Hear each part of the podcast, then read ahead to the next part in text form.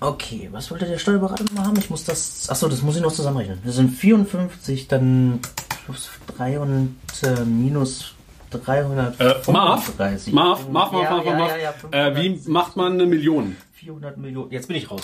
Danke. Wie macht man eine Million? Eine Million? Weiß ich nicht. Banküberfall. Nein, ich meine äh, nicht. Ähm, Nicht Bank. Nicht Nee, Banküberfall. nee, Achso, nee. hier, äh, muss klug sein.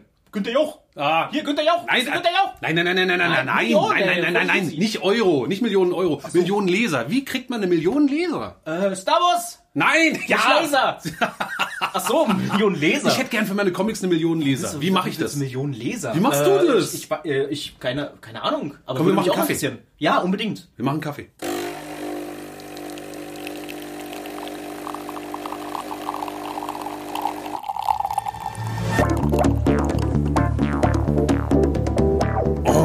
Das habe ich aber sehr gut hingekriegt. Das ist Flix, ein Selfmade-Comic-Billionär.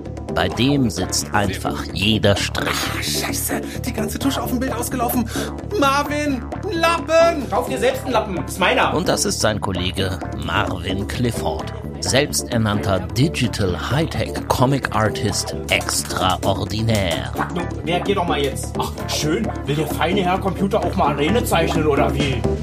Zusammen sitzen die beiden feinen Herrschaften in ihrem Atelier und machen das, was sie so für Arbeit halten. Und wenn sie darauf mal wieder keine Lust haben, dann reden sie über dies und das und jenes. Über Comics, über Bücher, über TV-Serien, über Games, über Filme. Und ihr dürft ab sofort dabei zuhören. Na, herzlichen Glückwunsch. Hart, aber herzlich. Kaffeepause im Atelier mit Marvin und Flix.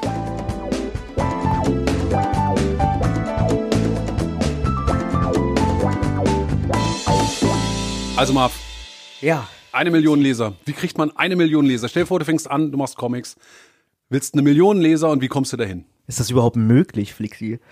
Och, nur ja, so Asterix hat schon Millionenauflagen. Haben die wirklich eine Million? Ja klar, Se selbst heute so noch, viel. selbst die neuen Bände, also auf lange Sicht sowieso. Es gibt ja so so Klassiker-Alben, was weiß ich, auch Tim und Struppi und ähm, Lucky Luke und die Schlümpfe und so weiter. Die haben alle Millionenauflagen über die Jahre gesehen. Aber wenn in Deutschland ein neuer Asterix rauskommt, der startet immer noch mit einer Millionenauflage. Ich meine, heute, ne? Wie alt ist Asterix? Ich würde gerne mal wissen, wie das bei Asterix der Gallier, also der erste Band, Ja. wie hoch da eigentlich die Leserschaft war. Das Weil- ist eine gute Frage. Ne, also mal ganz ehrlich, ne, wenn man es über die Jahre hinweg, ja, also da, das bedeutet ja auch so ein gewisses Zugeständnis vom, vom Verlag oder so, die dann sagen, weißt du was, nee, wir machen da durchaus nochmal einen zweiten Band und einen dritten und einen vierten und so über die Jahre hinweg, bis es dann irgendwann zu eine Million Leser kommt. Aber wie kommt man denn da hin?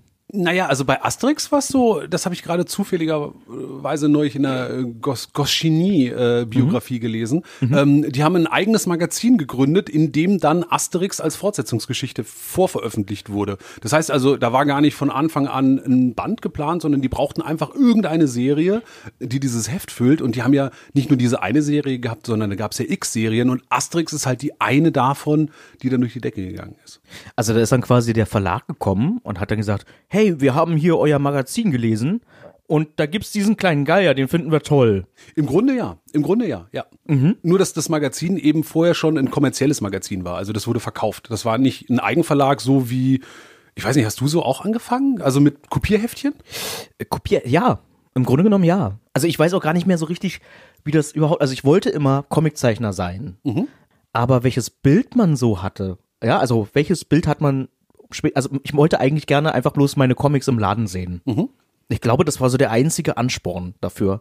Und habe vorher immer die Comics, die ich so gemacht habe, für meinen Vater gemacht. Ja, also ja, naja, weißt du, man war halt zu Hause und man hat dann immer zu Hause gezeichnet, also war der Erste, dem man das gezeigt hat, in meinem Fall halt mein Vater, Wie alt warst du da ungefähr? als ich angefangen habe zu zeichnen. Ja, als du es so deinem Vater gezeigt hast. der ist, ich weiß nicht, fünf, sechs, sieben, Also so wirklich, irgendwie so, wirklich, wirklich, früh. wirklich, wirklich früh, ja. Und das waren halt auch dementsprechend auch Geschichten. Also die ersten Geschichten, die ich gezeichnet habe, da habe ich halt versucht, irgendwie Mickey Mouse zu zeichnen, konnte noch nicht mal schreiben, habe dann irgendwie die Buchstaben von irgendeiner x-beliebigen Sprechblase abgemalt, ohne zu wissen, was das eigentlich bedeutet, nur weil ich dachte, da müssen auch, da müssen auch Sprechblasen rein. Ja, so. Also so fing das halt an und mein Vater, der hat es immer noch aufgehoben. Das so ist- auf, auf so karierten Papier, ne, so Das mit ist ja Filzer. super süß. Das ist ja super Ja. süß. Und, Aber äh, war bei mir ehrlich gesagt ganz ähnlich. Ich glaube, einer der ersten Comics, die ich gemacht habe, war ein Sachcomic für meine Mutter zum Muttertag. Und zwar wurde in mehreren Bildern erklärt, wie man ein Spiegelei brät. Uh, wie alt warst du da? Na, ähnlich. Also ich konnte schon schreiben, aber sehr schlecht. Also ich schätze mal so erste, zweite Klasse, also so Okay. sechs, sieben Jahre. Und später dann eben Kopierheftchen, die ich auf dem Schulhof vertickert habe. Auf dem Schulhof, ja. Also ich konnte immer bloß, ich war dann immer der eine in der Schule, der irgendwie zeichnen konnte. Gefühlt. Und dann hieß es immer, du, wir haben hier die Schulzeitung, kannst du für uns da was reinzeichnen? So. Und dann hat man so seinen kleinen Fame in seiner Klasse und dann irgendwann nochmal in den, in den Parallelklassen, weil es der Typ, der zeichnen kann. Schon mal cool. So. Und das hat mir zu dem Zeitpunkt auch irgendwie immer ausgereicht. so, ich wollte dann nicht, diese Zeichnung, die muss, die muss die ganze Welt sehen, die ich da für die Schulzeitung gemacht habe. Ja, so habe ich damals auch noch nicht gedacht. Nee, also da war der Schulhof schon noch die Welt. Also Ja. den wollte man erobern und erreichen. Und ich hatte immer das Gefühl, diese, diese Comics und diese Heftchen, die ich gemacht habe, waren auch wie eine Art Schutzschild für mich, weil ich keinen Sport konnte. Aber dann wurde ich halt wegen der Heftchen im Sport nicht ausgelacht. Ja. Sondern dann hat man gesagt, ja komm, jetzt schmeißen wir dem bei Völkerball halt mal nicht den Ball ins Gesicht, äh, weil der, Der kann ja, gut zeichnen. Der kann gut zeichnen, genau. Der kriegt keinen Ball in die Fresse, der Genau. kann gut zeichnen. Das war wirklich so, das hat geholfen. Und Schmeiß auf Ulf, der ist fett. Nein, nein. Ulf konnte ja dafür gut ähm, äh, Chemiehausaufgaben oder sowas. Ja? Also nach und nach wurden die ganzen Nerds irgendwie gerettet. Ja, was ich ganz geil fand, ich habe dann die kopiert, ja, äh, nicht im Copyshop, sondern ich bin dann nach Dienstschluss ins Büro von meinem Vater, der hat äh, im Fernmeldetechnischen Zentralamt gearbeitet. Okay. Der konnte ganz gut mit dem Hausmeister und dann durfte ich immer äh, dann so 16 Uhr, 17 Uhr, wenn alle Beamten Schluss hatten, äh, du- klopfen, also Hausmeisterwohnung, durfte ich klopfen, der ist mit mir gegangen zu meinem, zu dem Büro, hat mir aufgeschlossen und dann durfte ich den Kopierer benutzen. Mein Vater hat noch ein paar Akten gemacht und hat komischerweise gar nicht gesehen, dass ich da kopiert habe. Und dann habe ich da einfach diese Heftchen in einer 50er Auflage mit, keine Ahnung, acht Seiten äh, kopiert. Das heißt also dann mal eben so 200 bis 400 Kopien da durchgezogen und die Dinger mit nach Hause genommen und dann selber getackert. Und dann zwei Tage später, genommen? ja klar, Im Rucksack oder? im Rucksack. Ja, habe ich so, so einen Pappkarton dabei, habe ich das eingepackt. Ja, dann habe ich die nach Hause geschleppt, gefaltet, getackert Boah. und dann für 50 Pfennig auf dem Schulhof verkauft. Boah, so, so, so bist du ein richtiger Businessman. Ich habe das nicht gemacht. Also ich weiß, ich hatte damals einen, ich war damals so, ein- so ein Fan von Terry Pratchett Romanen und so, wo halt Gevatter Tod auch immer eine Rolle gespielt hat. Eine sehr, sehr lustige fand ich immer. Und äh, der hat mich dann so inspiriert, dann so eine eigene Geschichte zu machen. Flucht aus dem Jenseits hieß das. Guter Titel. Ja, also habe ich, hab ich halt so, so ein Comic gemacht, was auch wirklich bis zum Ende durcherzählt. Wie viele Seiten? Äh, ich weiß ich nicht mehr, 60? Wow. Irgendwie so. Alter, das ist viel. Und mein, und mein Vater hat gemeint, oh, das machen wir, das bringen wir jetzt groß raus. Und dann sind wir halt gemeinsam in den Kopierladen, ja, und standen dann da am Kopierer den gesamten Tag und haben davon 20 Hefte gemacht. Geil. So, und die haben wir dann erstmal unter dem Bekannten verkauft. für eine Mark.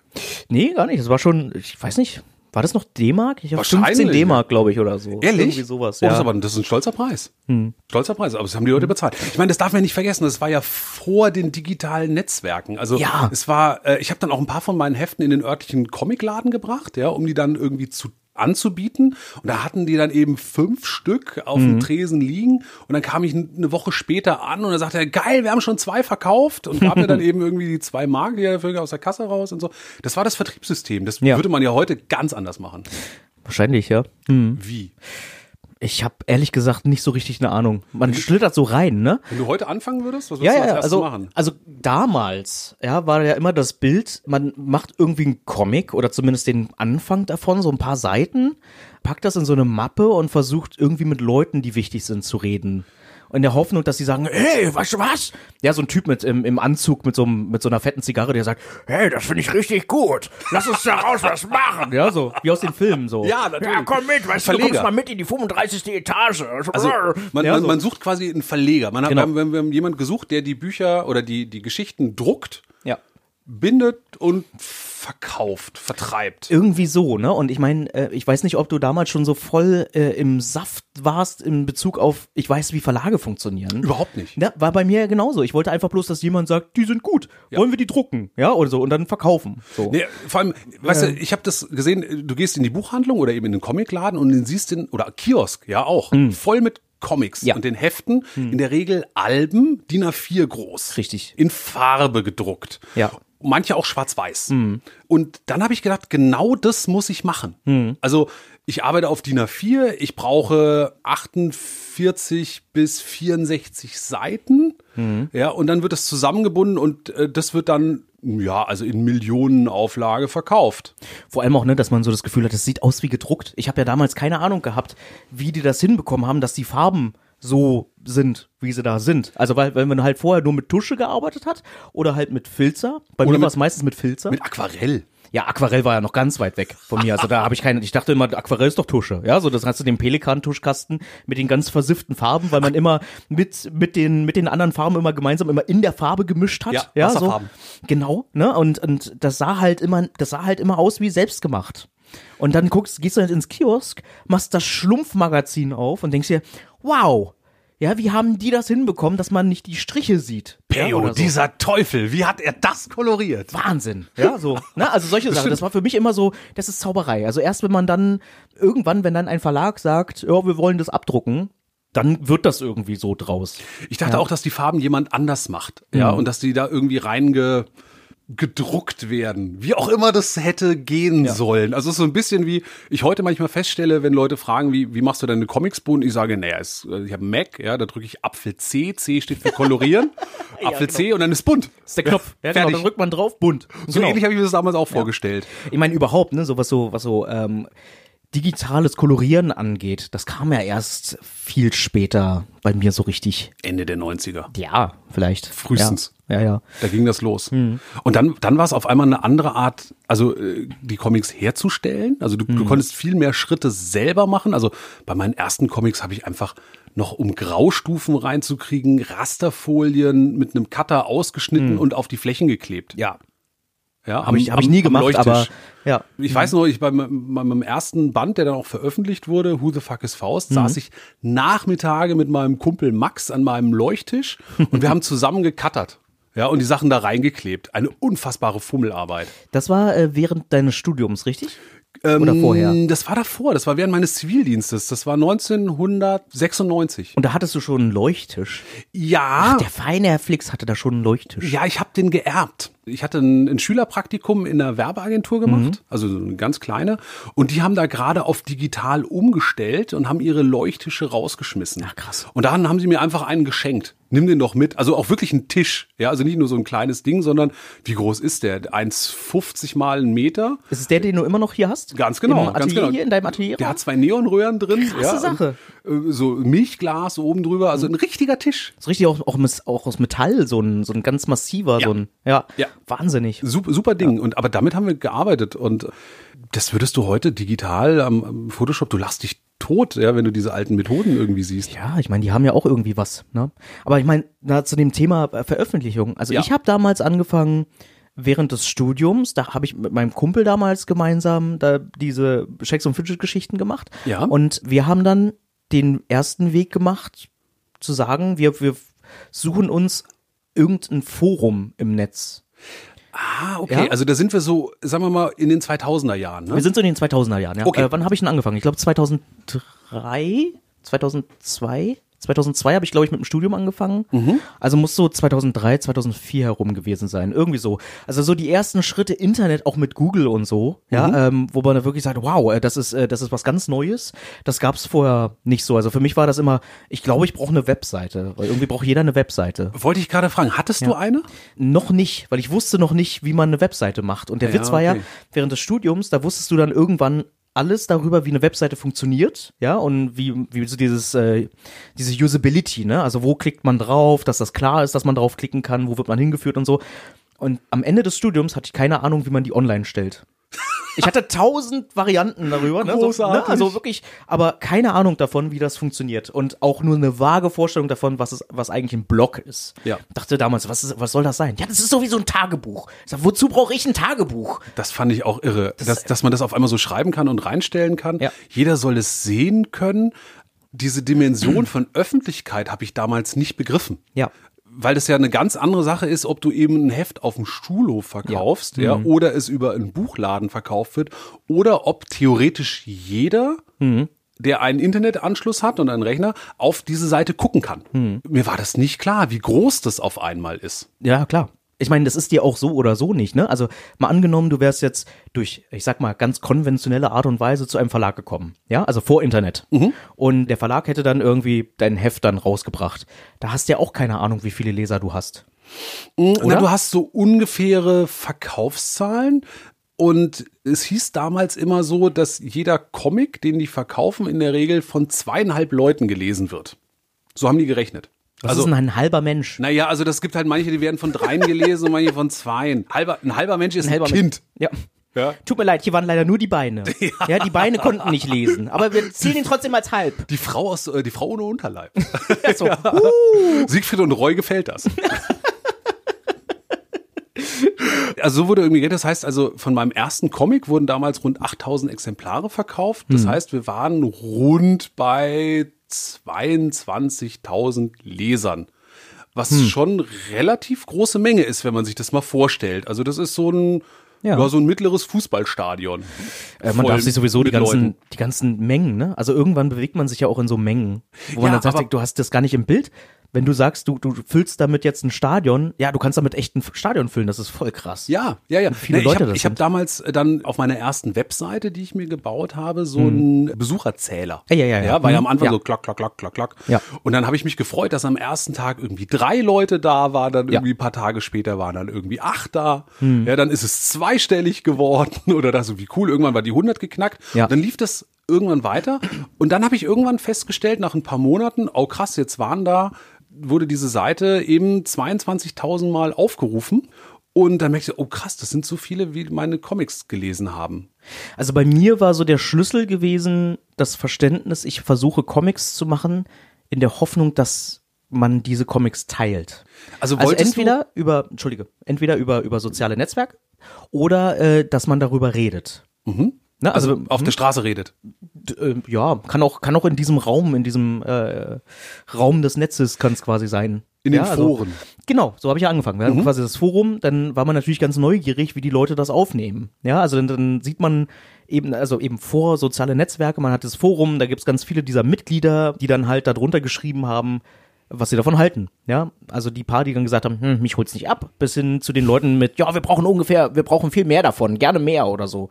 Dann hat man natürlich irgendwie sich gleich motiviert gefühlt, da gleich das nächste rauszuhauen und so und und und. Und dann war das halt irgendwann so, da haben wir dann so langsam festgestellt, was Google ist und versucht zu verstehen, was Google ist und haben uns dann selbst gegoogelt, wie das glaube ich so je, ziemlich jeder mal versucht hat. Ich google mich mal selbst. Und dann haben wir plötzlich gesehen, dass diese Comics, die wir in diesem inoffiziellen Fanforum gepostet haben, dass es die dann plötzlich auf Französisch gab, auf Englisch, auf Russisch, auf Koreanisch, Ach, auf Chinesisch. Ja, das haben einfach Fans mitgenommen und haben das übersetzt für ihre Leute. Und plötzlich gab es das dann in ganz, ganz vielen Sprachen. Und uns war gar nicht bewusst, welche Reichweite wir erreicht haben. Also für uns war immer nur dieser Raum, na, es ist halt in diesem Forum drin. Ja. War quasi das Ding. Und das, wir hatten immer Probleme dann zu sagen, wenn jemand gefragt hat, wo kann man denn deine Comics lesen? Dann sagt, ja, in diesem einen Forum. Also musst du irgendwie www. Und dann, weißt du, so eine ganz lange äh, Adresse und so und das ist voll schwer dahin zu kommen eigentlich, ja. Und wir dachten uns, naja, wir machen das in erster Linie für uns. Das Training. So gesehen ging es dir aber auch immer darum, möglichst viele Leute zu erreichen, oder? also zumindest Leute zu haben, die sagen, äh, die finden das gut. Ja, ich meine, das hätte ja auch durchaus sein können, dass einfach zu wenig Leute, die da irgendwie sagen, ach, da weiß ich nicht, nö, gibt's halt, aber hm, finden wir jetzt, ist okay, weißt du? Und dann läuft das so aus, ne? Also da hattest du doch bestimmt auch schon, also ich hatte auch so ein paar, so ein paar Comic-Ideen, wo ich dachte, das könnte vielleicht was werden und dann macht man die und dann bemerkt man aber irgendwie, ich weiß nicht, die laufen so aus. Weißt du, da kräht keiner nach, wenn man die dann nicht weitermacht. Aber man hat die ja trotzdem gemacht. Also, Es ist auch immer ganz gut, das zu machen. Apropos machen, weißt du, was wir mal machen sollten? was denn? Werbung. Werbung, Werbung, Werbung, Werbung, Werbung. Guten Tag. Taschen. Ähm, haben Sie das neue Yps-Heft? Äh, das Ypsheft habe ich da, habe ich da, kannst Okay. du haben, ja, aber ohne die Uhrzeitkrebse. denn. Was? Warum? Die Uhrzeitkrebse, die will ich alle selbst haben, aber die kannst du das Ypsheft haben, das ist, kannst du haben. Ähm, haben Sie Power Freaks? Power Freaks, äh, nee, das vertreiben wir hier nicht, das ist, äh, das, das, das passt nicht in unser Sortiment, habe ich gesagt. Haben Sie was von Martin Clifford? Äh, Martin Käufersberger, halt, nee, halt nicht, ich nicht da. Das Und haben Sie da den Comic, da ist so ein Waschbär, der hat so ein kaputtes Bein und da ist so ein lustiges Mädchen und ein Papa und so ein nackter Mann. Haben Sie das? Äh, nackter Mann. Äh, äh, Arbeiten von Joscha Sauer ist heute nicht mitgekommen, leider. Kann ich leider nicht, tut mir leid. Was haben Sie denn da? Schon. Äh, muss mal kicken, was ich da? Ich, äh, kannst einen guten Kaffee haben. Mit einem Kaffee? Kaffee? Ja, ein Kaffee. Bin der aber erst zehn. Ist egal, ist richtig guter Kaffee. Das ist gut Karma-Coffee, der ist richtig gut für dich. Kannst du haben. Ist das wie Cola? Ja, ja, noch viel besser ist richtig guter Echt? Kaffee. Ist Besser als Cola? Richtig gut ist das, richtig gut. Kannst du zwei haben. Echt? Drei Tassen ist gerade durchgelaufen, Okay. ganz frisch, ganz frisch reingekommen. Nehme Okay. ich. Nimmst du, ne? Ja, ist richtig nehme guter ich. Kaffee. Ha, Gut, geil. ne? Tschüss.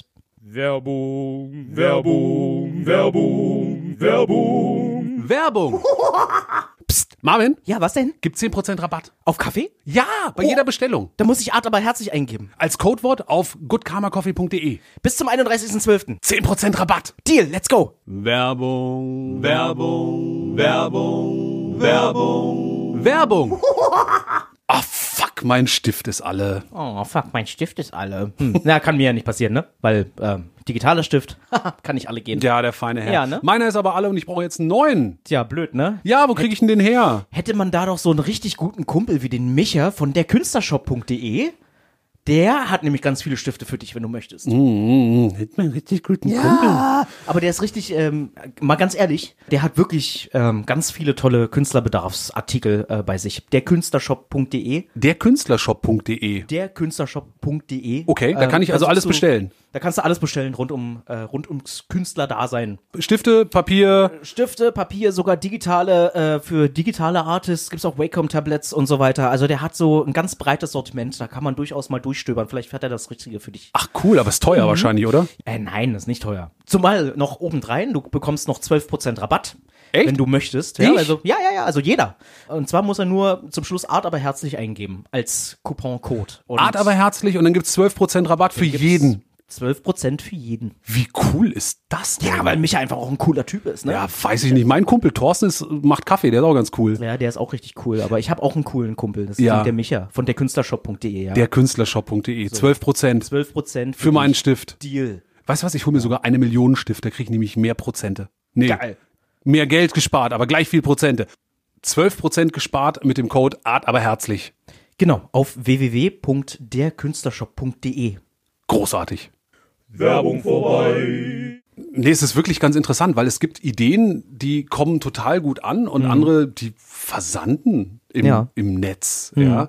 Und ich selber, ich wäre so froh, wenn ich wüsste, wie es funktioniert. Also Ja. warum manche Sachen irgendwie gehen und manche Sachen nicht. Hm. Manchmal glaube ich, das hat mit den Themen zu tun. Also bestimmte Themen gehen. Ja. Also so Art-Themen, also äh, wie zum Beispiel Star Wars, Nutella, Dinosaurier. Okay. Ja, und andere Sachen sind, sind eher so, so kompliziertere Themen, ja, die sind, da kommst du nicht so einfach mit an. Also Ja. je komplexer etwas wird, desto schwieriger, je mehr Bilder du brauchst, um es zu erzählen, desto schwieriger und desto weniger lustig, desto schwieriger. Ja, ich finde auch, ähm, wenn du jetzt mehr Bilder benutzt, habe ich immer den Eindruck, dann bekommst du auch die wirklich ehrlicheren Leute als Ja. Leser. Ne? Weil wenn du halt etwas ganz schnell konsumierbares machst, dann sehen das zwar mehr Leute, Mhm. aber da sind auch viele Leute dabei, die jetzt also die können halt da sein, die brauchen auch nicht da sein. Also die, die nützen dir jetzt nicht so wirklich viel, weil die würden deine Sachen nicht teilen oder so oder wie auch immer. Ne? Also ich habe immer das Gefühl, dann habe ich doch lieber weniger Leute, aber dafür wirklich eingefleischte Fans, sag ich mal, die darauf warten, dass was Neues rauskommt oder so. Ne? Oder die Zusammenhänge verstehen, ja, als äh, Leute, die einfach sagen, Also, ne? Ich, Ich weiß es denke nicht. ich, ich denk manchmal, dass das Netz so ein bisschen funktioniert wie Poetry Slam Bühnen. Also da stellen sich Leute hin und die Leute, die schnelle Gags raushauen, die die Lacher produzieren, die kriegen die größere Reaktion. Ja. ja.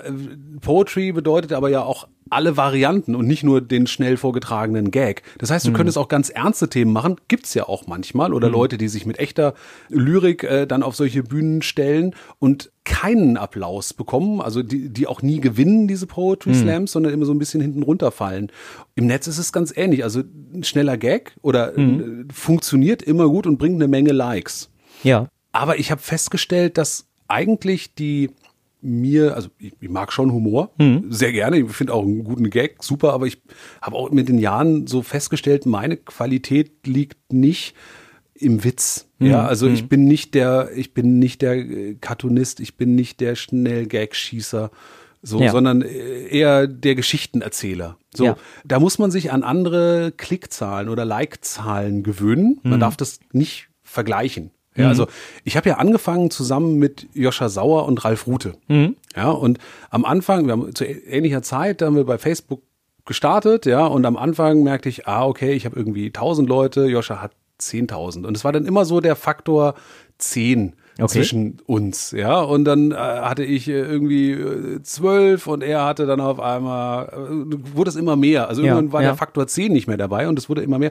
Und ich merkte dann, oh scheiße, sind meine Sachen gar nicht so gut. Ja, ja. Bis ich dann irgendwann merkte, nee, nee, das ist genau dieser, dieses, äh, dieses Phänomen. Ein Bild Witze lassen sich leichter teilen. Ähm, Ja. Die sind, ver verlangen kürzere Aufmerksamkeit vom Betrachter und es sind mehr Leute bereit, Kurzaufmerksamkeit zu investieren als lange Aufmerksamkeit. Das sind einfach weniger Leute, die mehrere Seiten oder mehrere Bilder lesen. So, das heißt aber nicht, dass die mehreren Bilder schlecht sind. Und ich habe dann im Lauf der der Zeit einfach festgestellt, ja, Joscha Sauer oder Ralf Rute haben viel mehr Follower und viel mehr Klicks und Likes als ich. Wenn wir aber uns dann die Buchverkäufe wiederum angucken, also Leute, die deine Sachen sehen und kaufen, sind wir von den Zahlen gar nicht so weit auseinander. Das Ah ja. heißt also, die Leute, die so nah dran sind, dass sie dann wirklich in die Tasche greifen und deine Arbeit auch kaufen, ist gar nicht so weit auseinander. Und das hat mich dann wiederum beruhigt. Guckst du auf Likes und äh, guckst du auf Followerzahlen? Klar. Ich meine, ganz zu Anfang, ich finde das ja auch jetzt inzwischen so ein bisschen undurchsichtiger ähm, als jetzt zu den Anfängen von Facebook, Twitter, was auch immer. Also Facebook glaube ich noch viel mehr. Also ich habe das Gefühl, es sehen immer weniger Leute. Ne? Also wenn du, wenn du nicht, weiß ich nicht, jetzt äh, Geld ausgibst für, äh, für Werbung auf Facebook, sodass deine Sachen häufiger gesehen werden. Das ist immer die Algorithmen, die immer wieder geändert werden oder so, ne? Also das übrigens ist auch so eine Sache, die ich glaube ich, also die habe ich mal ausprobiert, die hat nicht funktioniert. Likes kaufen. Facebook-Werbung. Ja, Likes Facebook, kaufen? Facebook, äh, genau. Ja. Ne, also ähm, Followerzahlen kaufen, Ja. versuchen, ja, Ja. oder halt Likes kaufen oder sowas, ja, oder halt eben, dass dein, dass dein Post, den du da jede Woche machst oder so, dass der halt von, die garantieren dir quasi, dass, dass ähm, 10.000 Leute das sehen oder Okay. so, ja. Ist deine Erfahrung, lohnt sich nicht. Lohnt sich nicht. Du kannst ja einsehen, welche Leute das sehen, ja. Ah. Und wenn du halt siehst, okay, also dein, dein Publikum ist halt jetzt, in unserem Fall ist das Deutschland, ja. Vielleicht Deutschland, sind dann, Österreich, ja, die Schweiz. irgendwie so, ja. Und dann hast du plötzlich irgendwie äh, 25 Indonesien, Indonesier dabei. Oder das heißt Indonesien, Ja. ja? Oder so, oder Russland oder so, ne? Wo du denkst, okay, gut, also diese Follower, die nützen mir gar nichts, weil die auch nicht aktiv an dem Geschehen quasi teilnehmen. Die haben keine Ahnung. Die kriegen quasi das bezahlt, dass die halt irgendwie auf Like klicken und das teilen. Aber Ja. die würden jeden Scheiß teilen. Ja, beziehungsweise Ja. Die, es es sind nicht die Leute, die das auch noch nicht mal lesen können. Ja, Also ja. das ist einfach eine ganz andere Sprache. Also es sind wahrscheinlich nicht nur die Leute vom äh, Goethe-Institut in Minsk, äh, die das geliked haben oder aus Jakarta, die auf einmal äh, sagen, ah, damit lernen wir ähm, unseren, unseren Schülern die fremde Sprache aus äh, Mitteleuropa. Ja. Nee, wahrscheinlich nicht. Ja. Wahrscheinlich nicht. Also ich habe gemerkt heutzutage, für mich, ich glaube, solange noch soziale Netzwerke irgendwie ein Thema sind, dass man da auf jeden Fall sich eine sozial, ein soziales Netzwerk sich aussucht oder ein paar, die man gut handeln kann. Ist also bei Facebook, da fängt man ja immer an mit äh, seinen Freunden und die sehen das halt in erster Linie so, ne? Und also ich würde halt mit der Plattform anfangen, wo man halt die meisten Leute schon von vornherein schon da hat.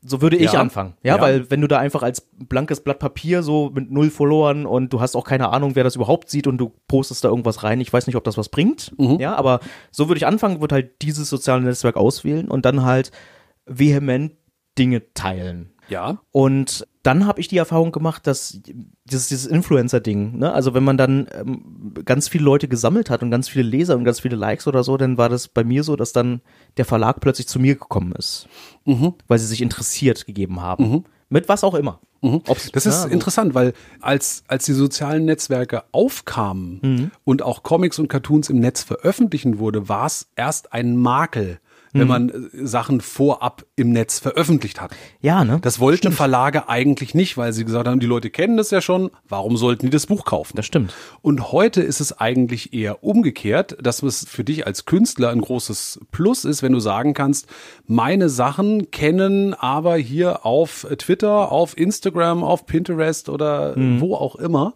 Mhm. Ja. Äh, da, äh, da folgen mir insgesamt 60.000 Leute. Mhm. Das ist eine Aussage für einen Verlag, so, oh, okay, da können wir auch ein Buch machen. Ja. Das ist ein Publikum, was jemand schon mitbringt. Also Ja. eigentlich übernimmt man heute damit als Künstler die Aufgabe, die früher ein Verlag hatte, nämlich Mhm. ein Publikum für die Arbeit zu finden.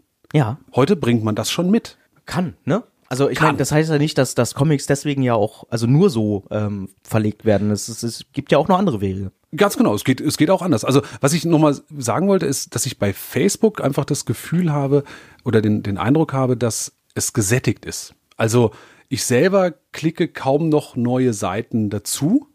Und so sehe ich das auch an den Followerzahlen, die steigen wenig. Ja, das stimmt. Die steigen wirklich wenig, so als ob alle irgendwie genug Seiten in ihrer Timeline haben und auch eigentlich kein Interesse mehr haben, noch was Neues zu nehmen. Deswegen wäre meine Empfehlung, wenn ich irgendwo starten würde, klar kann man immer noch Facebook machen, aber ich würde mich erstmal auf ein neueres Netzwerk stürzen, wo noch mehr gesucht wird. Ja. Also wo Leute noch bereiter sind, ihre Timeline zu variieren und dich da drin aufzunehmen. Also eben eher auf Instagram zu geben als auf Facebook oder vielleicht sogar TikTok. Also ich kenne mich da nicht gut genug aus, aber das würde ich in Betracht ziehen. Oder eben gleichzeitig auf mehrere soziale Netzwerke zu gehen, um sich breit zu streuen. Also ich glaube auch, dass du über Facebook heute einfach mehr ältere Leute bekommst. Also ich sag mal 30 plus, 40 plus, ja.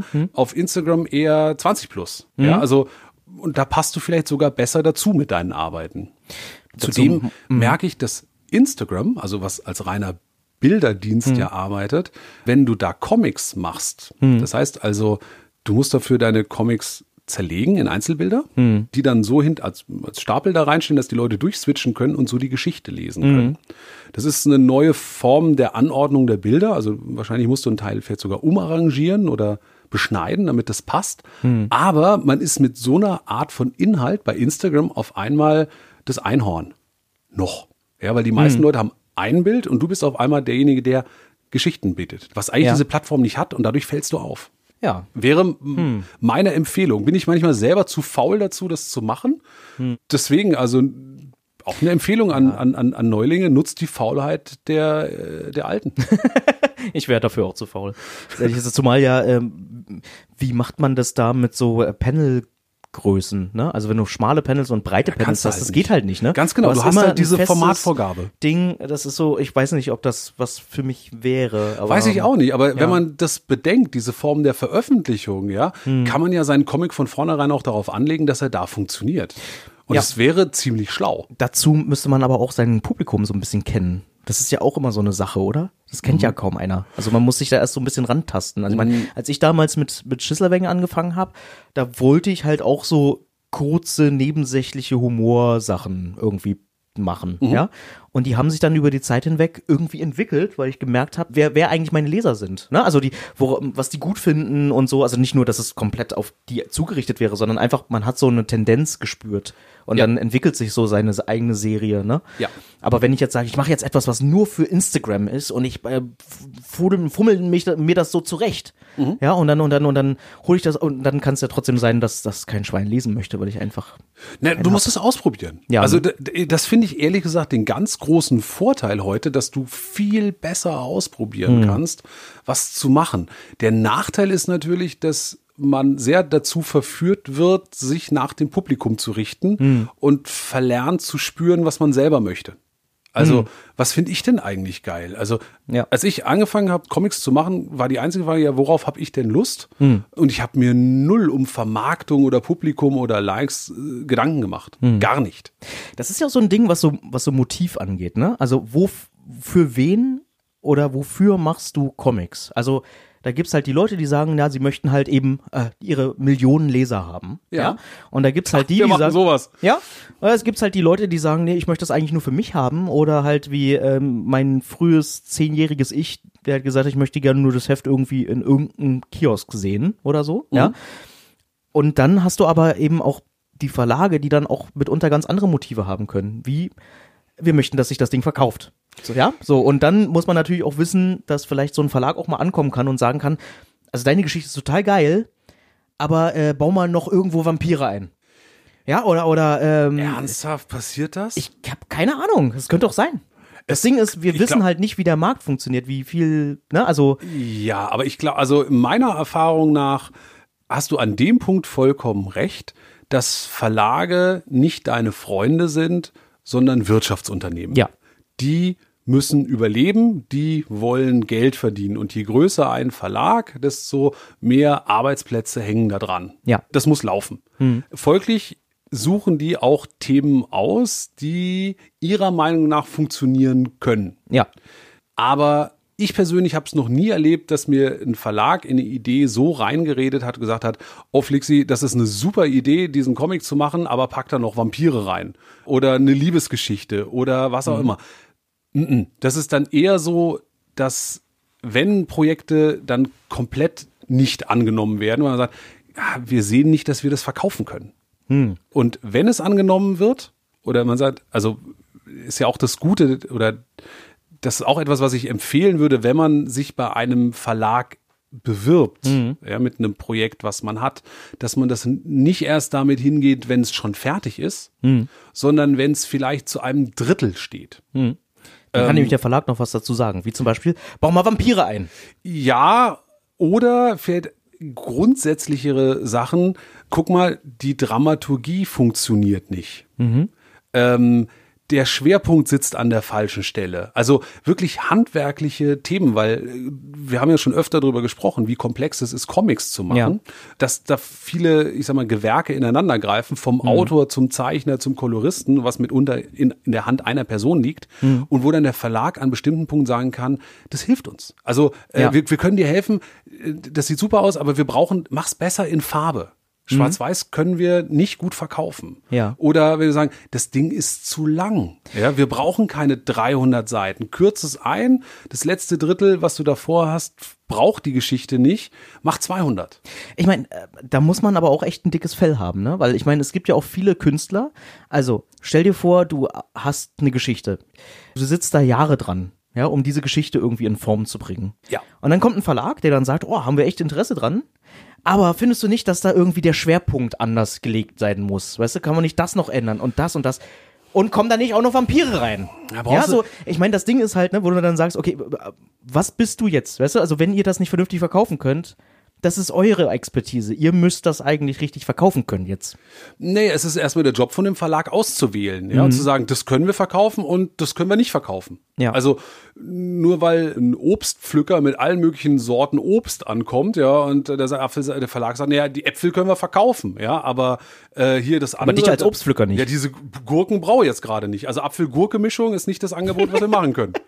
So, die Gurke braucht einen Hut. Ähm, dann könnte es gehen. Ja. Nee, also der Verlag sucht schon aus. Das ist schon sein, seine Aufgabe. Nicht jeder Verlag muss alles verkaufen können. Darum gibt's ja auch viele Verlage. Hm. Ja. Aber natürlich brauchst du ein dickes Fell, wenn dein Werk, dein Baby mit der Realität konfrontiert wird. Ja. Das eine ist ja wirklich das Private oder die, die Zeichnerhöhle, ja, in der das irgendwie entsteht Ja. und groß wird und dann geht's auf einmal raus ans Licht und dann kommen auf einmal, das ist wie sein eigenes Kind an die Schule schicken. Da sind auf einmal nochmal 50 andere Kinder, Mhm. die vielleicht ein Kind blöd finden, ja, oder das Schubsen oder du denkst, oh, das kann ich machen, mein Baby, kannst du nicht schubsen. Ja, doch, das ist halt die Realität Mhm. und das ist ganz gut. Entweder das haut halt zurück oder nicht oder löst den Konflikt irgendwie auf eine andere Art und Weise und findet so seinen Platz. Das ist gemein, ne? Es fühlt sich halt so ein bisschen an, als würdest du jahrelang so eine Sandburg bauen und du baust da irgendwie Schloss Schwanstein. Und dann kommt halt so ein Typ daher mit seiner Schaufel und sagt, aber ohne diesen Turm. Weißt du? Ja, man kann es vielleicht anders sehen, ja. Du versuchst selber ein Wohnhaus zu bauen, ja, in dem du leben möchtest. Und dann triffst du auf einmal einen Statiker, der sagt, ganz ehrlich, ah, diese Decke ist nicht dick genug. Zieh da mal noch einen Stahlträger ein. Und das kann auch einfach das Ganze deutlich besser machen. Und das finde ich an einem Verlag das Gute. Also im Verlag sitzen ja Profis, die es auch gewohnt sind, mit Autoren zusammenzuarbeiten und die wissen, welche Pflänzchen das sein können, die auch ein Auge dafür haben, was ein Autor braucht. Weißt du, der eine braucht eine ganz engmaschige Betreuung, der andere braucht möglichst großen Freiraum. Und das ist dann deren Job, das rauszufinden und genau diese Arbeitsbedingungen zu schaffen, dass der Autor das eben leisten kann. Aber ich meine, da kommen ja noch viel mehr Faktoren dazu, wie zum Beispiel, würde jetzt dein Projekt auch in den Katalog passen vom, vom Verlag? Also von den gesamten Werken, die die schon quasi haben. Ja. Das, das Argument habe ich auch schon oft gehört, dass es dann heißt, ah, also deine Geschichte ist total gut, aber es passt leider nicht in unser Portfolio. Ja, Ne? Ja, ist, ja, ist, ja, ist ja berechtigt. Also, wenn du einen Verlag hast, der einen Schwerpunkt auf Zack, Bumm, Superhelden hat. Ja, und du kommst mit einer Geschichte an, wie äh, dein äh, Schwibschwager nach einem Unfall an Blutkrebs über Monate in deiner Wohnung verschieden ist und ihr aber ganz tolle Gespräche geführt habt währenddessen und das hast du alles aufgezeichnet. Das passt halt nicht da rein. Das ist eine andere Art von Geschichte. So, da musst du einen Verlag finden, der solche Geschichten macht und weil selbst wenn der Superheldenverlag dich nehmen würde und sagen, zack, bumm, das Ding machen wir, ja, wundern sich ja dann auch die Leser dieses Verlages, hä, warum ist denn auf einmal sowas da drin? Oder auch die Buchhändler sagen, hä, warum bietet ihr mir denn auf einmal sowas an? Das können wir nicht verkaufen. Und dann kommt es im nächsten Schritt nicht an die Leser ran. Also an einen Verlag zu kommen, ist ja immer nur der erste Schritt. Dazwischen sind noch mal zwei, drei weitere, um an Leser ranzukommen. Ich wusste mal nicht, dass so Verlage auch immer so ein, so ein gewisses Image haben, insofern, weißt du, weil eigentlich könnte es mir egal sein. Wenn mich halt diese Geschichte von dem Schwibschwager anspricht, dann ist es mir egal, von welchem Verlag das Ding ist. Vollkommen richtig. Ich kaufe auch nicht nach Verlag, aber Buchhändler kaufen nach Verlagen ein. Ja, und es ergibt auch schon Sinn, dass so Verlage für bestimmte Sachen stehen. Ja. Also nimm Carlsen Comics, das steht für Tim und Struppi. Das ist so das, was die Leute im Kopf haben. Dann kennen wir noch Patsy, dann kennen wir jetzt, jetzt haben sie noch Clever und Smart im Programm oder Bücher wie Harry Potter. Ja, das ist eine bestimmte Art von Geschichte. Und wenn man sagt, ah, okay, dann werden die auch was Ähnliches haben. Wenn du was ganz anderes suchst, ja, dann ist es ein anderer Verlag, der das anbietet und dann passt das auch wieder zueinander. Also man darf ja auch nicht vergessen, weißt du, die Lektoren, die da sitzen, sind dann Fachleute für bestimmte Themen. Ja. Und dann können die dir auch bei solchen Geschichten gut helfen und die besser machen. Wenn du eben mit der Schwibschwager-Geschichte ankommst zu lauter Redakteuren, die aber richtig Ahnung von Daredevil haben, können dir dir eventuell bei dieser philosophischen Familientragödie nicht so richtig weiterhelfen, weil sie, weil das nicht ihr Fachpublikum ist und das ist nicht, also die können einfach was anderes. Ja, Das ist ja. wie wenn jemand zu mir kommt und sagt, Flixi, jetzt äh, back mir mal ein Sauerteigbrot. Hey, ich bin Comiczeichner. Ja, ich kann mich einlesen und gucken, wie ich einigermaßen ein Sauerteigbrot hinbekomme, aber verdammt nochmal, geh zum Bäcker. Also was würdest du denn empfehlen für Leute? Also wenn die jetzt sagen, ich habe einen Comic, was mache ich jetzt damit? Ich würde gucken, welcher Verlag hat Ähnliches im Programm. Wer passt dazu? Und dann würde ich die ansprechen. Das ist das, also wo passt dazu und wo würde ich gerne hin? Also in welches Umfeld würde ich gerne? Wo fühle ich mich wohl? Ja. Vielleicht gehe ich auch zu dem Verlag, wo meine Vorbilder verlegt sind.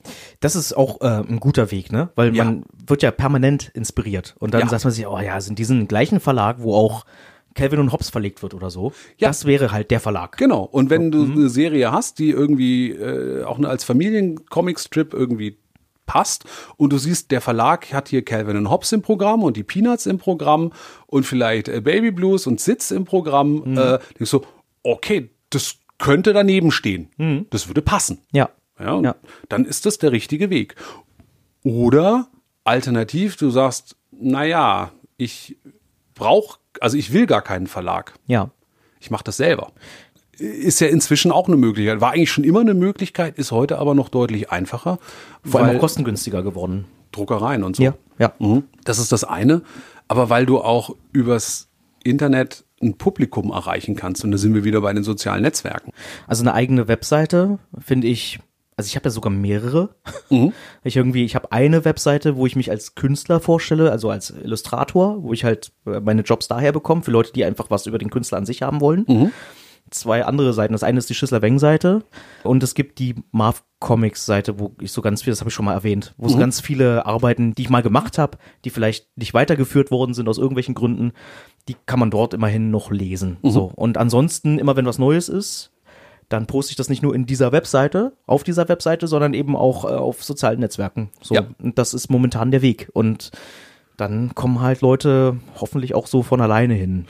Also ein Verlag ist immer so die Möglichkeit, noch Leute außerhalb deiner Blase zu erreichen. Aber du hast, also Leute erreichen ist halt dann das eine. Ja, Ja. Also du musst darüber auch einfach mehr Leute erreichen oder mehr Leute finden, die das Buch kaufen, weil sonst die ganze Struktur eines Verlages nicht zu finanzieren ist.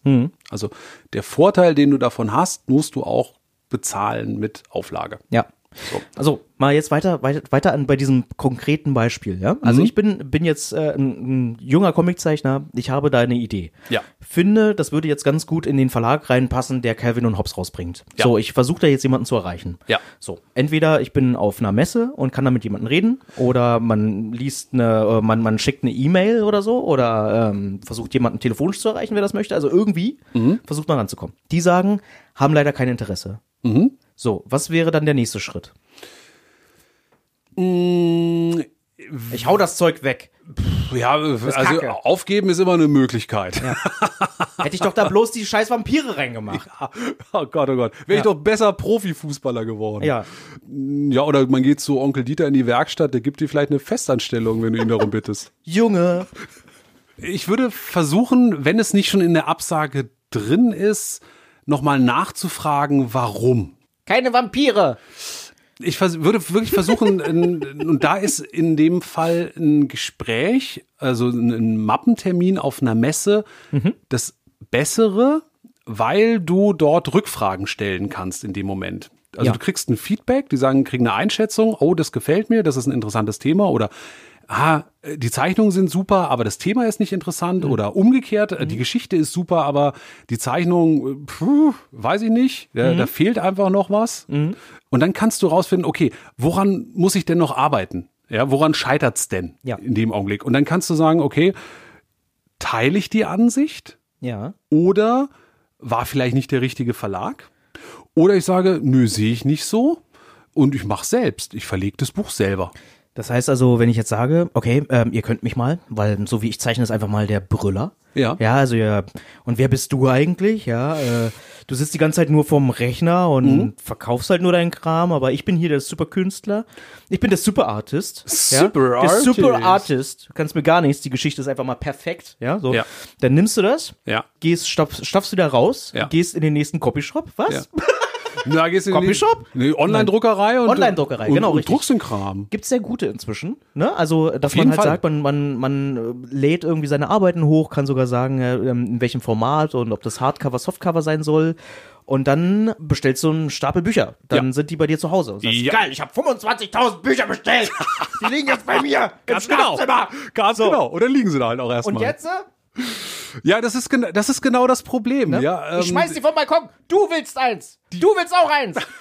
die Bücher zu, Schmeiß mir Geld hoch. die Bücher zu drucken oder die Bücher herzustellen, ist halt nicht das Problem heute. es gibt so eine, es gibt so eine schöne, eine schöne Sache und zwar vor ein paar Jahren haben so ein paar Jungs zusammen einen Superhelden-Comic gemacht, den ich persönlich sehr liebe und Okay. ich finde, das ist so ein ganz großartiges Beispiel dafür, wie man es nicht machen sollte. Der heißt Power Freaks. Ja. Ja, und handelt von so wirklich super auf Steroid aufgeblasenen Superhelden. Und es ist zeichnerisch hm, geht so, ja, mit computerkolorierten Teil hatten sie irgendwann keine Lust mehr und haben dann die Hintergründe in 3D nachgebaut, ja, so eine Rakete, um das irgendwie reinzumachen.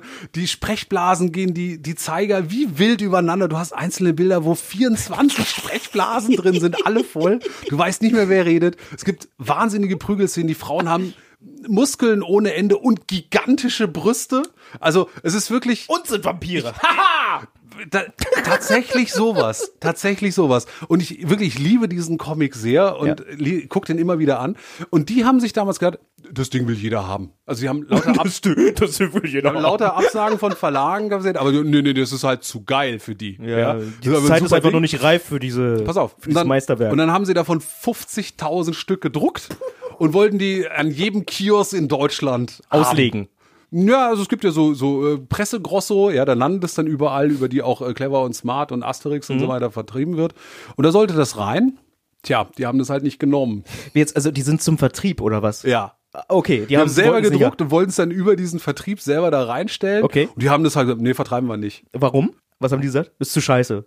Wollen sie nicht. Ja, ich glaube, es kostete dann, der Vertrieb kostet dann ja auch was, ja. Mhm. Und ähm, das konnten sie dann nicht mehr aufbringen und dann, dann saßen die halt auf 50.000 Heften und nach einem Jahr waren halt noch 39, äh, 49.300 waren noch da. Ich glaub, also Berge von Zeug. Und das ist genau das Problem.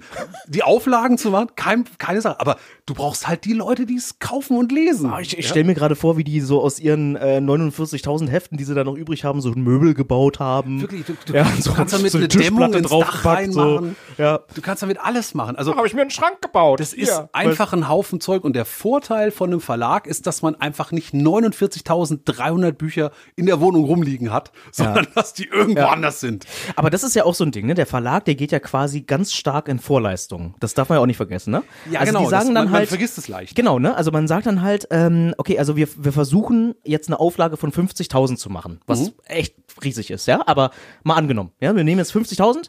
So, und äh, das Ding ist halt, wir haben jetzt Geld dafür ausgegeben, für, fünf, für die Produktion von 50.000 Heften, Ja. für den Vertrieb von 50.000 Heften, Ja. für was da noch so alles drin hängt, ja? Und dieses Geld muss irgendwie wieder eingefahren werden. Ja, und es, ich meine, es sind auch einfach Berge an Büchern. Ja. also ich habe mal für meinen Online-Shop, ja, da, da habe ich dann ähm, als schöne Töchter als Buch rauskam, Ja. signierte, also auf Vorbestellung signierte Exemplare davon verkauft und Mhm. ich musste 1200 Exemplare signieren. Ja. Mhm. So. Alles machbar, ja, äh, hat auch Spaß gemacht, aber diese Bücher mussten halt geholt werden und zur Versandstelle gebracht Ja. werden. Und es waren halt fucking drei Euro Paletten voll mit Büchern. Ja. 1200, es sind nur 1200. Jetzt Ja. stell dir mal so eine durchschnittliche Comicauflage von 3 bis 5000 vor. Mhm. An Europaletten oder jetzt stell dir halt mal 49.300 vor. Ja. Da ist die Bude voll. Ja, das ist, äh, das ist ähm, reichlich überschätzt gewesen. Ganz genau. Und das ist auch etwas, was also dieses, alleine diese Lagerkapazitäten, die auch über Jahre vorzuhalten, Mhm. das ist halt das, was ein Verlag auch leistet und was man natürlich nirgendwo sieht. Okay, also dann bin ich jetzt zu einer Online-Druckerei gegangen und habe Ja. jetzt gesagt, ich mache jetzt keine 50.000. Sondern vielleicht nur, sagen wir mal, 500. Machen wir mal 500. Geht das? Ist das von der Menge her okay? Mhm. Ja, das ist zu handeln. so, okay. Das kriegt man in ein hab ich- Wohnzimmer rein. Okay, jetzt habe ich 500, 500 Bücher bei mir im Wohnzimmer. Und jetzt? Ja, jetzt musst du halt zusehen, dass du die los wirst. Ne? Ne? Also wie kriege ich jetzt Leute, die sagen, A, ah, es gibt dieses Buch. Ja. Und B, warum sollte ich dieses Buch haben wollen? C, warum sollte ich das lesen? Ja, und wie kriege ich das Buch? Tja. Ne? Also- also hm. Erstes Mal würde ich sagen, du haust es auf deine sozialen Netzwerke. Leute, es gibt dieses Okay. Buch. So, Okay, schreibt ja. mir eine E-Mail, könnt ihr bestellen. Okay. Ja, das wäre so ganz einfach, ne? Also, dann müssen die Leute natürlich, das ist ein bisschen umständlich für die, für die potenziellen Leser, weil die müssen die erstmal, die sehen das auf Facebook oder auf Instagram oder was auch immer Ja. und sagen, oh cool, dieses Buch würde mich interessieren. Ja. Äh, jetzt muss ich erstmal rausfinden, da ist jetzt die E-Mail-Adresse. Da schreibe ich jetzt hin und du sagst, ich hätte gern ein Buch. Ja. So. Dann Genau, musst dann- du ihm zurückschreiben und sagen, also, okay, wo soll ich das hinschicken? Äh, und es kostet so und so viel. Genau. Wo kann ich das rüber ähm, transferieren? Per PayPal? genau. Ach nee? PayPal habe ich nicht, ist mir zu unsicher. Ja, also es ist wirklich umständlich dann. Es ist umständlich. Es geht. Also kleine, kleine Verlage machen das so. Da legen Mhm. Ja. Mhm. eine Rechnung bei, die dann überwiesen werden muss. Dann überweist derjenige nicht oder vergisst es einfach. Dann musst du irgendwie eine Mahnung schreiben. Also Mhm. das ist schon ein Haufen Aufwand, den man Ja. damit hat. Und überleg mal, du wolltest eigentlich nur ein Comiczeichner sein. Ja. Du willst ja eigentlich Comics zeichnen. Das ja? ist und genau- plötzlich sitzt du in dieser Logistik fest. Das ist genau das. Also du, Ja. du musst dann die ganzen Rechnungen schreiben, die Buchhaltung irgendwie im Mhm. Auge behalten, die Konten irgendwie checken und das ist alles Zeit, die dir fehlt, um zu zeichnen. Das ist übrigens auch, glaube ich, auch mit eine Ursache, warum Kickstarter-Projekte so gemein sind. Gemein sein können. Was ja Weil- auch eine Möglichkeit ist, um was zu veröffentlichen. Auf jeden Fall. Ja, also du kriegst halt, kriegst, könntest die Knete dafür bekommen, um halt Dinge zu produzieren, aber du sitzt quasi auf diesem Rattenschwanz der Logistik fest. Und es kann durchaus sein, dass dann halt Leute sich dann beschweren, weil, ja, sie warten jetzt schon seit drei Jahren auf dieses Buch, ja, und du hast die einfach übersehen im gesamten Wulst, weil du es alleine stimmen möchtest. Er, erklär mir doch noch mal ganz kurz, wie funktioniert Kickstarter und sowas? Naja, im, im, vom Prinzip her ist das ein Portal, wenn du so willst, ja, wo du sagen kannst, äh, du, du hast Projekt XY, was du anbietest. Also du hast zumindest die Idee dafür. Und du konntest Mhm. ich- sogar, also äh, das kann von der perfekte neue Herrengürtel äh, bis zu, äh, ich habe ein, ein neues Comicprojekt. Ja, Okay, ein neues also ich sag mal, ich, ich, ich, ich habe ein Comicprojekt, ich habe ein äh, Buch gemacht über äh, S- Superhelden auf Steroiden mit Vampiren und meinem Schwibschwager. Ja. So, und dann sage ich, gib mir dafür Geld? Quasi ja. Also du machst, du machst vorher, ähm, versuchst das so gut wie möglich irgendwie zu erklären, worum es sich dreht, äh, warum das Comic toll ist und warum es eine Herzensangelegenheit für dich ist. Machst da irgendwie ein kurzes Video oder sowas, was die Leute anklicken können. Und dann äh, musst du halt auf dieser Seite, du musst du der Seite sagen, wie viel du dafür benötigst, um das zu realisieren. Also eine Gesamtsumme, Ja. ungefähr, muss ich kalkulieren. So, ja, also wenn du halt sagst, ähm, ich brauche dafür äh, 20 Euro oder Ja. du brauchst dafür eben 30.000 Euro, ja, also Ja. so und die musst du innerhalb von, was ist das, 32 Tagen oder 30 Tagen gesammelt haben. Okay, Das heißt also, wenn jemand sagt, ja, wenn ich jetzt ankomme und sage, ey, hier, ähm, das Comics sieht total geil aus, Mhm. äh, möchte ich gerne haben, dann äh, gebe ich dafür gerne das Geld dafür aus, aber das Geld habe ich noch nicht aktiv ausgegeben, sondern ich habe zugesichert, dass ich das Geld bezahle, wenn dieses Projekt erfolgreich ah, zum Schluss ist. verstehe, okay. Und dann, wenn es gesammelt ist, dann kommt das Geld, dann muss derjenige das Buch fertig machen Genau. und dann kriegt der Käufer das sozusagen zugeschickt. Ja. Mhm. Du weißt also dann schon, welche Auflage du drucken musst. Ist ein gewisser Grad an Sicherheit. Also es ist auch ein gewisser Grad an äh, Risiko. Also jetzt gar nicht für denjenigen, der das Comic irgendwie jetzt, ähm, bei, um bei dem Beispiel zu bleiben, wir machen jetzt einen Comic auf Kickstarter. Weil für ihn ist halt bloß wichtig, er muss das Ding irgendwie fertig bekommen. Ja, und wenn er jetzt das Geld hat und wenn er das vernünftig kalkuliert hat und er nicht auf den Kosten irgendwie sitzen bleibt, ja, weil es gibt ja einige Leute, die dann sagen, oh, äh, jetzt äh, sind wir schon über das Ziel hinaus, jetzt gebe ich den Leuten quasi noch mehr. Also ich versuche irgendwie Poster zu drucken oder ähm, eine eigene Statuette zu bauen und jeder bekommt das oder so, weißt du? Also dann brummt man sich ja noch mehr Arbeit auf. Und man läuft Gefahr, dass man das nicht schafft. Ja. Genauso gut der, der Käufer, der halt dann ähm, auch gerne das Ding dann zum Schluss auch gerne haben möchte. Ja. Und dann auch mitunter keinen Bock drauf hat, dann fünf Jahre drauf zu warten, bis es dann endlich da ist, obwohl sie dir gesagt haben, naja, bis zum Ende nächsten Jahres kriegst du das eigentlich. Also das ist halt ein Haufen Verantwortung hinter. Also eigentlich wäre es klüger, wenn man sagen würde, ich habe einen Comic gemacht auf Kickstarter. Ein Exemplar davon kostet, jetzt sage ich einfach mal 30 Euro. Und wenn hier 500 Leute zusammenkommen, die 30 Euro ausgeben, drucke ich das Buch so, wie es ist. Ja. Fertig. Ja. Das ist das Kickstarter-Projekt. Ohne Stretch Goals, ohne Goodies, ohne Pins, ohne Figuren, ohne Poster, sondern pur das Buch. Könnte man machen. Ich meine, das Ding ist, du kannst das ja auch durchaus so machen. Du kannst ja ganz viele zusätzliche Goodies dazuhauen, wenn du das möchtest. Ja, aber, aber äh, um diese Arbeit zu reduzieren, genau, ja? genau. Also wirklich, um das Buch zu machen und den Versand ist ja, du, ich meine, stell dir mal vor, du musst dann 500 Bücher in Umschläge stecken, korrekt adressieren, oh, ja, frankieren und rausschicken. das ist nicht zu unterschätzen. Genau, also das ist wirklich Arbeit. eine Menge, Menge Arbeit. Da sitzt Ja. du ein paar Tage dran. Auf jeden Fall. Ja, was, äh, alles, was dich wieder Zeit kostet, um, um neue Comics zu machen. Also da das eigentlich so schlank wie möglich zu halten. Ja. Aber da ist eigentlich die Möglichkeit, dass du dann mit einer Auflage von 500 Stück, also Mhm. wenn wir wieder und bei dem Multiplikator von 2,5, was Leser angeht, angeht, Ja. also mit äh, äh, 1250 Lesern, Mhm. genauso viel verdienst, wie wenn du es über einen großen Verlag machst, Mhm. da dann vielleicht 5000 Exemplare verkaufst, Mhm. 12.500 Leser hast, also die zehnfache Menge, Mhm. aber nicht mehr Geld verdienst. Also, du hast jetzt bei dir in deinem Wohnzimmer deine 500 Bücher. Ja. So, du könntest daraus jetzt eine Kickstarter-Kampagne machen, was dir schon mal viel Arbeit erspart, weil du hast die 500 Bücher ja schon. Ja. Du brauchst quasi nur die Leute, die das haben wollen. Ja. Und dann ist noch der logistische Aufwand, das Zeug dann zu verschicken, dann Ja. zum Schluss. Okay, wenn das erfolgreich ist. Ja. Das ist immer die Voraussetzung so. Ah, ja. Ah, okay. Also das wäre die eine Möglichkeit. Die andere Möglichkeit wäre, du versuchst, du versuchst vielleicht eine eigene Webseite aufzumachen, wo du dieses Buch angibst, sodass du wenigstens eine, eine na hier so, so einen Treffpunkt hast für die Ja. Leute. Also du kannst die raufziehen. Es gibt ja auch ganz viele ähm, so Vorlagen, also so Shop-Vorlagen, Mhm. ne? also wo man halt, wo vielleicht auch solche Dinge wie PayPal-Geschichten, ähm, Klarna und was es noch so alles gibt, also die ganzen Zahlungsmodalitäten, die sind da vielleicht schon eingebettet oder so, Mhm. ähm, dass man sowas schon einfach vorbereitet. Das wäre dann angenehm für den Käufer. Mhm. Oder du suchst dir jemanden, der das für dich vertreiben kann. Also der den ganzen logistischen Aufwand für dich macht. Das mache ich zum Beispiel so mit dem Webcomic-Shop, äh, Quimby. Ah ja, Quimby, Ne, natürlich. Ähm, Quimby.de ist das, ne? Genau, der kann sich, äh, der hat sich darauf konzentriert, ähm, ganz viele Webcomic-Sachen einfach gedruckt in Kleinstauflage, aber dafür irgendwie Premium so mit Unterschrift oder so drauf, Mhm. ne, oder sowas zu vertreiben. Und der, der übernimmt dann quasi das ganze Versenden und so. Und das finde ich ja auch cool. Ich finde das auch sehr, sehr angenehm. Also ich finde, so ein, so ein Versand ist so ähnlich wie ein Steuerberater. Also der nimmt dir einfach Dinge ab, die man zwar selber machen könnte. Ja. die dich aber von deiner eigentlichen Arbeit abhalten und deswegen, deswegen gut ist, denjenigen dafür zu bezahlen, dass der das macht. Ja, ja. Also Quimby, www.kwimbi.de. Genau so.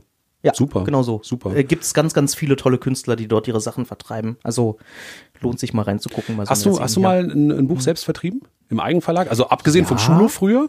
Ja, ja, ja, ja. Also ich habe ja, ich habe ja hier Moibs und Murphy ähm, ähm, berühmt für einen Tag. Das war so, ein- das war so ein Experiment. Ja. Ähm, das habe ich ähm, bei mir und vertreibe das wirklich auch über Quimby. Also das ist, ähm, ich habe da, ich habe da ein paar wirklich über die Online-Druckerei so ein paar Exemplare drucken lassen. Hab die ihm dann zugeschoben. Wir haben uns einen Preis ausgemacht, was dann so der Verkaufspreis ist. Er kriegt davon ein bisschen was ab. Ich krieg davon ein bisschen was ab.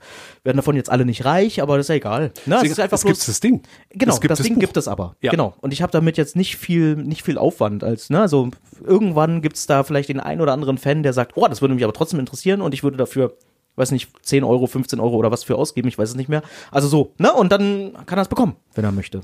Hat das Buch schon eine Million Leser? Natürlich. Nicht. Natürlich nicht. Was, was erwartest du? Hast Da du, sind ja auch keine Vampire drin. hast du, hast du, hast du auf deiner Webseite eine Million Leser? Ich habe keine Ahnung, ich glaube nicht.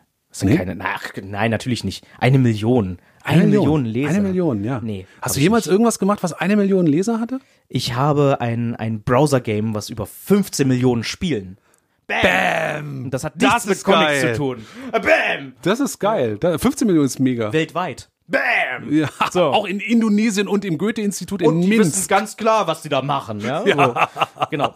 Ja. Aber es hat halt nicht so viel was mit den, mit den Comics an sich zu tun, außer dass halt die Figuren da drin irgendwie vor- drin vorkommen. Ja. Also ich kann nicht von mir behaupten, dass ich einen Comic gemacht hätte, was irgendwie eine Million. Wie hat das J.K. Rowling gemacht eigentlich damals? die mit hat Harry keine Comics Wie gemacht. hat die das gemacht? Die hat keine Comics Die, aber gemacht. wie kommt man dahin, dass dann jemand sagen könnte, naja, so über so einen Zauberlehrling, das ist eine tolle Geschichte.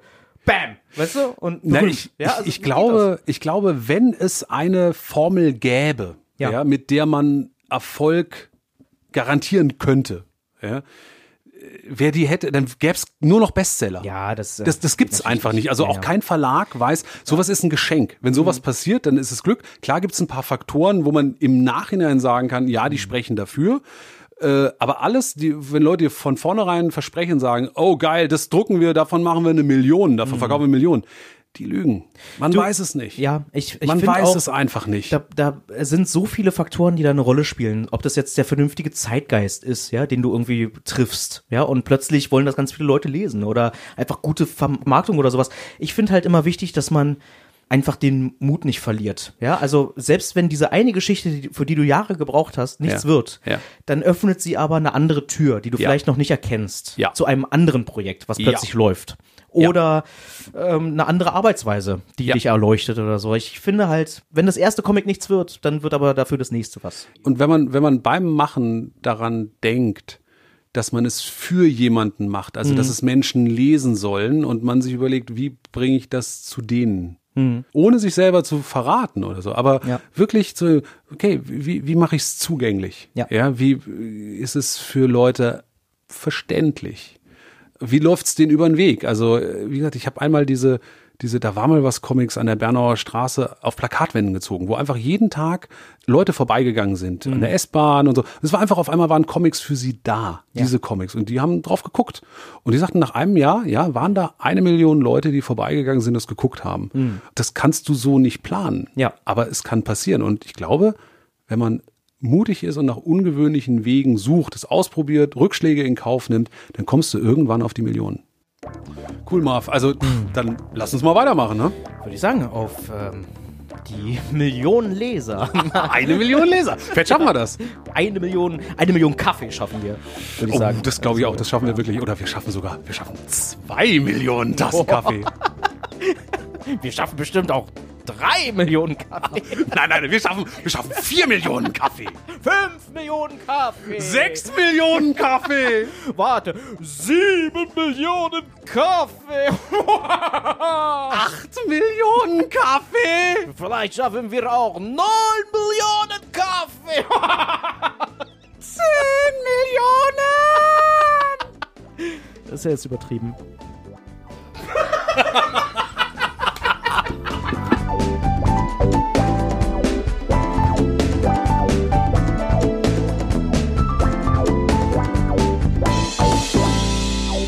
Okay, dann äh, mal sehen. Oh, mal sehen, ob schon das Geld drauf ist. Und es sind. Oh mein Gott, es ist noch nicht drauf. Super. Natürlich Äh, ist noch Marvin? nicht drauf. Ja. Wir sollten noch mal äh, eine Million Mal Danke sagen. Warum bezahlen die Leute nicht? Also- Was? Eine Million? Naja, vielleicht nicht ganze Millionen, aber all unseren Unterstützern. Wir haben ja Unterstützer bei Steady. So, ja, unbedingt. Bei Steady. ja, soll, ich, soll ich mal anfangen? Ja, wir haben Ja, eine ganze Menge. Und wir haben eine ganze Menge. Wir sagen den allen Danke und zwar wir sagen Danke an Nico, An Jan, an Patrick, Christian, Maria, Torben, Kaspar, Reika, Philipp, Björn, Nadja, Eleonora, Ulrike, Beat, Nadine, Silke, Sarah, Michael, Sven, Thomas, Nils, Anne, Caroline, Johanna, Andrea, Ralf, Arne, Shalimar, Nadja, Jan, Sebastian, Susanne, Ingo, Dennis, Nara, Vanessa, Dennis, Thomas, Steffen, Merle, Marian, Konstanze, Mirko, Christoph, Erik, Alexander, Franziska, Nils, Fiona, Florian, Simone, Holger, Nikolas, Stefanie, Dagmar, Benjamin, Sebastian, Markus, Vivian, Volker, Christoph, Ines, Frank. Frank. Frank. Frank. Eine Million war Danke an all die Unterstützer, die uns möglich machen, dass wir diesen Podcast machen. Die sind nämlich alle auf Steady-Seite gegangen oder auf unsere Art aber herzlich Seite slash unterstützen. Genau. Und haben geguckt, was man für uns machen kann. Und das ist echt mega, weil ohne euch könnten wir es so nicht machen.